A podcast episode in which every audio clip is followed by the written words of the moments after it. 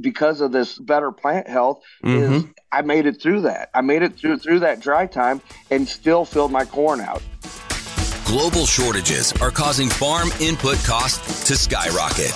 A better way to farm shows you how to take control of inputs and maximize profits so you can farm the way you want. Now, from America's Heartland, here's your host. Hey everyone, Tyler here, field agronomist with a better way to farm, where we spend each and every day providing solutions to farmers to grow better crops and to make more money. I hope that you're having a great day, and we thank you for tuning in to our podcast. Now, we always strive to bring some of the best educational information and testimonials to you, the listeners. As some of you listeners know, we do like a liquid fertility program for many different reasons, but also including what we wanted to talk about on today's episode. Foliar feeding your cash crop is something that our team has been stressing and suggesting for over 30 years. We have clients like Jerry Cox, who, if you haven't heard, please go check out those podcast episodes. But we also have clients like we have on today that are new to us and have been doing a fantastic job of foliar feeding and foliar feeding correctly. So today we wanted to introduce a relatively new team member for him to share his story and a little bit of insight on how he makes his foliar feeding work in his operation. So let's go ahead and give a good welcome to a great friend, Mr. Travis Dixon. Travis, thank you for joining us today. How are you doing? Thank you so much for having me. I'm doing great. Yeah, man, it's exciting that we basically just ran into each other a, a few days ago at a, another meeting and uh, get a phone call from Rod. He's like, "Man, you got to get Travis on, and he's got to tell about his foliar feeding story." That's you know, that's one of the things that with new clients and stuff, it's always difficult. You, you know, our way is a little bit different than the conventional way, right? And the nice thing is with your story that I want you to share is that you kind of came into farming a little unconventionally, right? I sure did, but I've been very blessed to be farming. It's it's a dream of mine. Yeah. And so why don't we start in with that? I always ask for people to introduce themselves, tell everyone a little bit about, you know, who you are, where you're from and what you do and, and we'll dive into it. Well, I grew up farming, but you know, we were a small farm. There wasn't really room for me. I went and got my engineering geology degree and was actually operating five uh, rock quarries whenever I just happened to go to church and was talking to a, a, good friend of mine. And he knew that I was looking for a way to maybe get back to the farm. Mm-hmm. And he uh, introduced me into animal agriculture. And I was like, ah, mean, I'm not going to do that. You know, I, we had hogs whenever I was a kid. We went through the 90s. It was rough. You know, we yep. quit for a reason. And he's yep. like, no, no, this this is different. So I ended up, I did come home. You can imagine how that conversation went with my dad that I'm going quit a good job to come home and have hogs. That, that was interesting. Yeah. But uh, I, I, built a 7,500 head hog operation and started doing custom farm work for other people, you know, custom applying fertilizer and all kinds of different things. And then whenever my granddad passed away, I was very blessed to have built equity with the hog operation and been able to buy out the home farm. And we've been growing it I'm about my fifth year now of growing the row crop side of things, and we've doubled what our acres were, and just we're continually striving to do better, you know, and, and yeah. to approach this from a different way. You know, coming from the engineering side and the science side, you know, I was taught to be very methodical about how I approach things. And that's how I try to approach farming. We don't just do things because that's how we've always done them. And from that, that's how I ran into you guys. You know, sure. uh, Lorna Schnicker and Michael Fiedler yep. with uh, Amped Up Ag approached me. And good friends of mine live closely here. Oh, good. Uh, kind of knew my story. And we had a supper one night, and they just mentioned that they were working with you guys in a better way to farm. And they asked me to uh, a pro ag, and, and we yeah. went from there. Yeah, got to go check this thing out. Now, for anybody that's listening and paying attention, I Travis, you brought up something interesting. So before you kind of got back into farming full time, you used to be on the mining side, right? You used to mine. Yes, sir. So, so you're telling me that you used to mine the soil, and now you're working on a way to not mine the soil? yeah, pretty well. Which I absolutely love.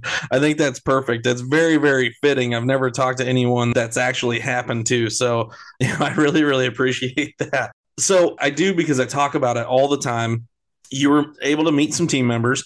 You said, you know what? I think this is right up my alley. I want to go check out one of these ProAg programs. So again, I, I, say this all the time. I actually I think we are going to release the schedule very, very soon. I think there was 18 or 20 on the schedule already. They run from December to March. So what was it about them in that supper and them saying, Hey, look, we've got products, but it's more about education. What was that like sitting there at that supper and listening about this this training, this program that they wanted you to go to? So for them, it didn't take a lot to talk me into it. Uh, I sure. try every winter. I was trying to pick up agronomy classes or whatever. You know, it might be marketing classes and stuff. And let me just say that your guys' program was hands down the best one that I've ever been to. It was the best put together, the most informative but also the way it's laid out in the book and everything, you know, that's something that I go back to. That's like my farming Bible. I go back to that all year long and go, hey, I remember that we talked about this or that, and, and look yep. back in the book and find the information that I need to make sure I'm not going to make a mistake. Yep. You know, that's one of the biggest things is uh, literally going back to the mining thing that we know that it's not about NP and K and just dumping on more. You don't need more nitrogen to raise a better crop that's what drew me into it. I've told my story a million times, but I was working at the co op and I thought there's got to be a better way to do this. You can't sit there and tell me that to raise 300 bushel corn, you just need to put 350 pounds of anhydrous ammonia on and dump on 200 pounds of P and 200 pounds of dry K and call it good. And here you go. Sometimes it does work, but I I truly believe, and I know that you believe, that it has to do more with soil health and, and what's below the ground that's producing what's above the ground. The background in animal, you know, like we were discussing a little bit earlier, just looking at the package that you get from animal waste, it has the organic matter, it has micros in it, it has all these things in it that are great for your soil that you don't get whenever you go and you buy commercial fertilizer. And it's like, man, how do I, you know, we're raising awesome crops and and I'm watching guys put this stuff on fairly marginal ground and all of a sudden you know ground that that you know we we always laughed because we would say you man a rabbit would carry its lunch across that farm. Right. But, uh, but all of a sudden they've got good crops over there. Okay mm-hmm. what is driving that? What is the root cause of that? And how can i do a good job of replicating those results throughout the rest of my ground where i can't get that product? Yep. So when you are kind of working through some of that stuff and you've been through the proag and you've kind of heard what we've said and you're kind of putting all these things together. What is it about this year that's different in years past? What are some of those things that you're doing that you're seeing visually? Because unfortunately we haven't got to, to harvest yet but we wanted to make sure that you were able to tell your story and then i'm i'm telling you right now at some point this winter we're going to have to meet up again maybe at another proag and, and finish off this story. But were those steps that you said, "Yep, I definitely need to do this this year"? Actually, you know, the one of the biggest things that's been going on this year is we've have, had a very poor year. It's mm-hmm. it's been a very adverse year weather-wise. The first few years of my farming, I was very blessed. You know, it, they were wet years. It was really hard to get the crop in, but on a wet year, you know, our soil is such here in, in Northeast Missouri that we're never two weeks from a drought. We're heavy right. clay, we're not very deep on topsoil, and we will burn up. But we were having great weather. We were having cooler than normal summers. So I've been averaging 200 bushel corn doing it the old way. But I knew, and I've been scared sick that, you know, I'm going to hit a drought year and I'm going to fall on my face, and I can't afford that. And this year, we started off cool, like again, and I was like, oh man, maybe we got another one coming toward us. And then all of a sudden, we went hot, we went dry, we went hot and dry at night. We weren't, you know, getting the dews that we were supposed to be getting. Mm-hmm. We went like mm-hmm. five weeks without rain. And the thing that I have seen out of this system that has blown me away has been because of this better plant health mm-hmm. is I made it through that. I made it through through that dry time and still filled my corn out. You know, I still have tipped out ears without great big tip back. Like all you know, my seed salesman and agronomist was like, "Oh man, you're going to be walking in tip back city this year." And, right. and I, I sent him pictures of mid forty length corn that's got great kernels on it. You know, and that's all due to plant health getting it the right stuff at the right time and helping it to make it through those tough times where it's not fighting for nutrition on top of the moisture. And it's just very important to do it right. If you're going to do it, don't halfway do this. Don't yes. don't pick and choose. Don't blow it on with your herbicide. When they tell you there's a right way to foliar feed, then go do that. You know, I spend yep. a lot of nights wondering if I was nuts or not. But I was out there in the middle of the night spraying my foliars on because that was the only time of the day that was cool enough that the stomatas would be open and yep. that it would be accepting it and stuff. And you yeah. know what? Hey. That little bit of effort is what it took. So let me ask you when you're doing all this stuff, because it's different than what you've done before, even though you've done that research, where are you getting your game plan from? Is it Lorna and Michael? Is it Rod at a better way to farm? Where are you getting this information so that you can go out and you can make that educated decision on the nutrients that you should be laying down? You know, so in the past, I was at, totally at the mercy of whatever local co-op I decided mm-hmm. to use. Typically was MFA, you know, Missouri Farmers Association. Yes. Yep. And I had an agronomist there that was good and I trusted him and and so on and so forth. Well, he moved positions and I'm like, man, I'm I don't really have somebody there that I trust anymore. They're coming out here, they're grid sampling my ground, and then all of a sudden they just take those numbers and puke me back some sort of recipe on what they're going to come out and spread dry. And I really don't know really what that is. I really don't know why they're doing that. I just wasn't getting the information that I thought I wanted. Whereas going with you guys and using Amped Up Ag, I was able uh, going through Midwest Labs. You can see exactly yes. what you know what you've put in there for parameters. You can see very visual, you know what you're lacking, what you're not lacking. I also purchased my own sprayer so that oh, I, I, wasn't beholden to anybody yes. else on how I, I approach this. I wanted it in my own control. I wanted to be driving the car, you know. And Amped Up Ag has been crucial to that because I was new to this. I could shoot them a call or a text. They, they would give me information uh, Lorna came out and walked side by side with me. We did tissue sampling together at V2 and later on and stuff and, and beans and stuff. You know, she would show me how to do it and then we'd send it off to Midwest Labs. Yep. You got, you know, you guys would shoot me back the recommendations. It was very simple. You know, it's, it's here it is. You know, yeah. this is, this is what you're low on you know, feed this. And, yeah. and, that's what I did.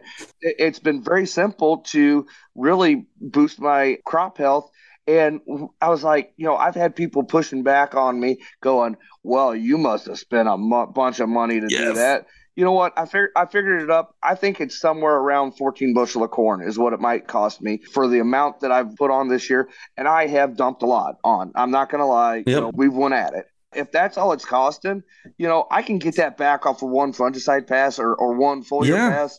I'm like, you know, that's not that big a deal for the upside potential, you know, that that's out there. You know, what it costs is you can't fire and forget your eh, your crop. You can't you yes. can't throw it in the ground and and go to, to the Bahamas and say, ah, I guess it'll be good when I get back. Yep. You know.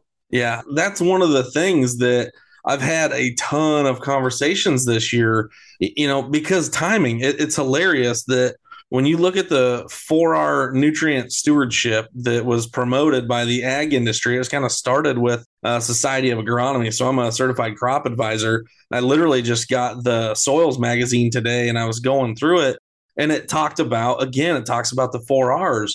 But yet nobody in the actual industry in the you know i'm going to call it the the mainstream industry does that the right way. You know we know that yeah if you are going to get any chance of getting any nutrients in the plant it's got to be when the stomata on the bottom side of the leaf is open. And also we want to do it at a time of the day where you know the plant's not stressed out. So look at you know in the nighttime go home and eat a sandwich and and then go out and foliar feed and and make those you know i'm, I'm going to call it a smarter decision instead of going out there and wasting a pass. And, and that's to me the biggest thing and that's where you're going to see that benefit as well you know being so new to the system you know you're already on fire with it and you're doing a fantastic job of getting this stuff figured out. And so i did want to share you know because we sit here and you know we know each other and we're on the same team and yeah we can high five and kumbaya but you were telling me earlier about a story that a seed dsm came out showing an intern or just somebody new to the industry they kind of wanted to find some plant challenges, some disease, some plant diseases, some leaf diseases that would be fairly prevalent in your area. You want to elaborate a little bit more on that story? It was funny because the first thing they tried to do was they wanted to do a root dig. At the time, we hadn't had rain in like four or five weeks, and he jumped up and down on a tiling spade and Jeez. couldn't even get it to drive into the ground. It was so hard. So that Ugh. gives you an idea how and dry this ground was. And at the same time, he turns around and he's trying to show his intern where the diseases and stuff are, but the plants are too healthy he's struggling to find an unhealthy plant to, to, show her what to look for. And to me, that that just uh, made me really proud that you know what this hard work is worth it. You know. Yep. It's really making a difference. Yes. Do you have any belief at all that would have been the case if you would not have joined the team and just listened to us and did what we said, do you think you would have had those same results this year and the kind of conditions that you guys have? No, I think I'd be like my neighbors and I would have corn that I can stand flat footed and look over the tassel. I would have mispollinated ears. Yep. And and I would have disease because if I hadn't gotten onto this kick of learning how to make healthy plants, they would not be healthy this year. That's for sure. So, with that being said, where do you feel the Better Way to Farm team, and that includes the the people at Amped Up Ag? So, Lorna and Michael, give you guys a, another shout out. I know they're sitting there in the background uh, as we have this discussion, but where do you feel the Better Way to Farm team can take you? Now that you're getting kind of a handle on it and you understand the method, I'll use your terminology, the method to our madness in the next three, four, five, even 10 years from now? I think we just keep continuous improvement. I, I think we keep looking for more opportunities, different things that we can do. If now we can be uh, healthy at this population, do we bump up population? As we fix the glaring problems, let's start fixing some of the small ones too and just keep fine tuning. But also from there, one of the best things that I want to be able to do is help my neighbors and those around me to be able to to do it and and be better farmers as well and help them get that key because I like seeing my friends succeed. You know, I don't know about you. Some people aren't that way, but I like to see my friends succeed. Um, but that's what I'm doing this for, so everyone succeeds. Right. right. So the other thing that it does, our ground has gone from five thousand bucks an acre uh, three years ago, or, or even last year, to fourteen thousand bucks an acre mm-hmm. this year. Yep. Um, you know, so what that means is old Travis probably not buying any ground anytime soon. You know what I mean?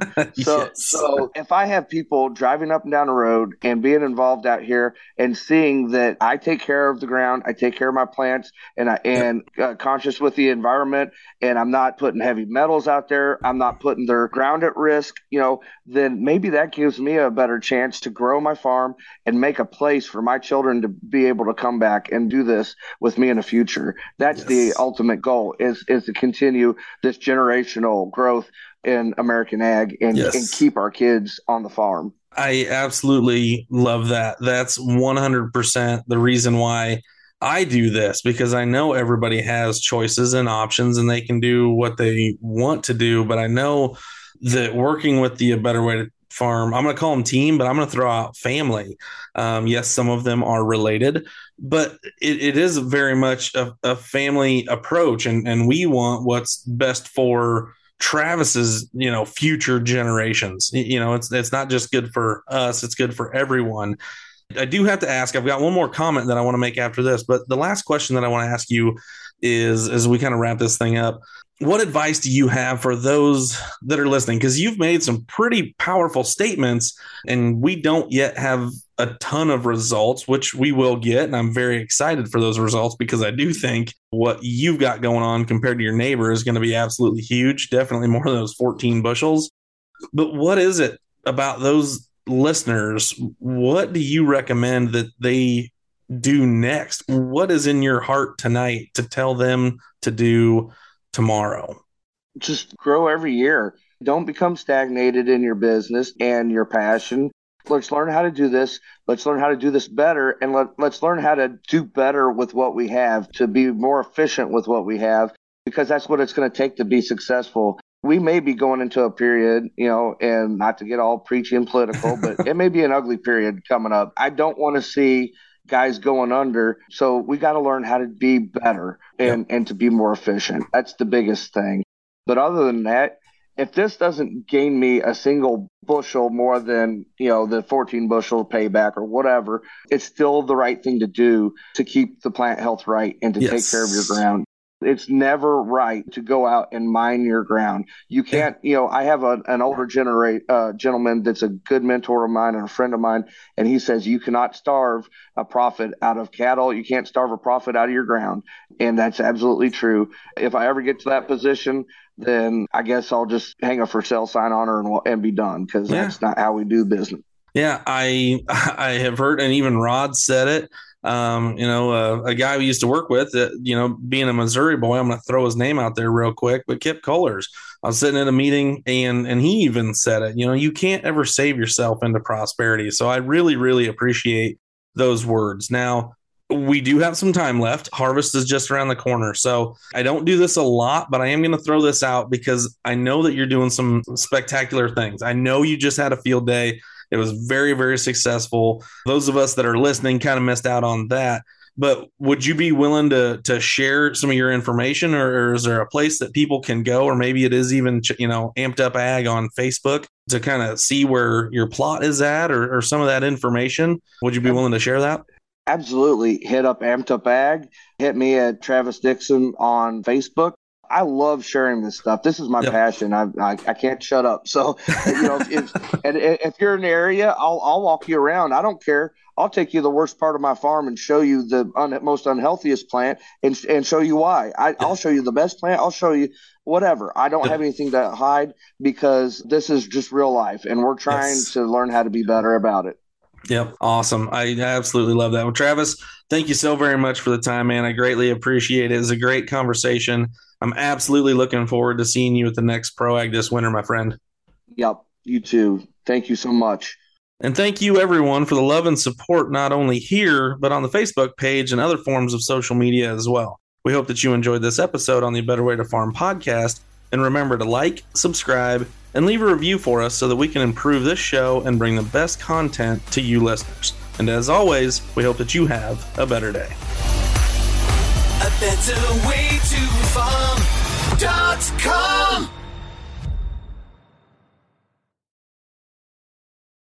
You're listening on the Verbal Crowd Network. Find more great shows at verbalcrowd.com.